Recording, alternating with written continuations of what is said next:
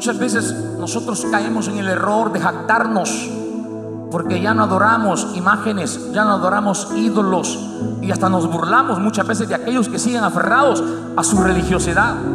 Pero amada iglesia del Señor, no nos olvidemos que haciendo vivimos un día también nosotros. Mejor sabe qué, dele gracias al Señor Jesús. Porque si nosotros venimos a adorar al Señor, si nosotros venimos a conocer al Señor Jesús, no fue por nuestra sabiduría, no, fue la gracia y la misericordia del Señor que nos sacó de aquella religiosidad, de aquella idolatría, de aquella mentira, amados hermanos. Fue porque un día un ángel del Señor llegó a tu vida y te habló del Señor Jesús.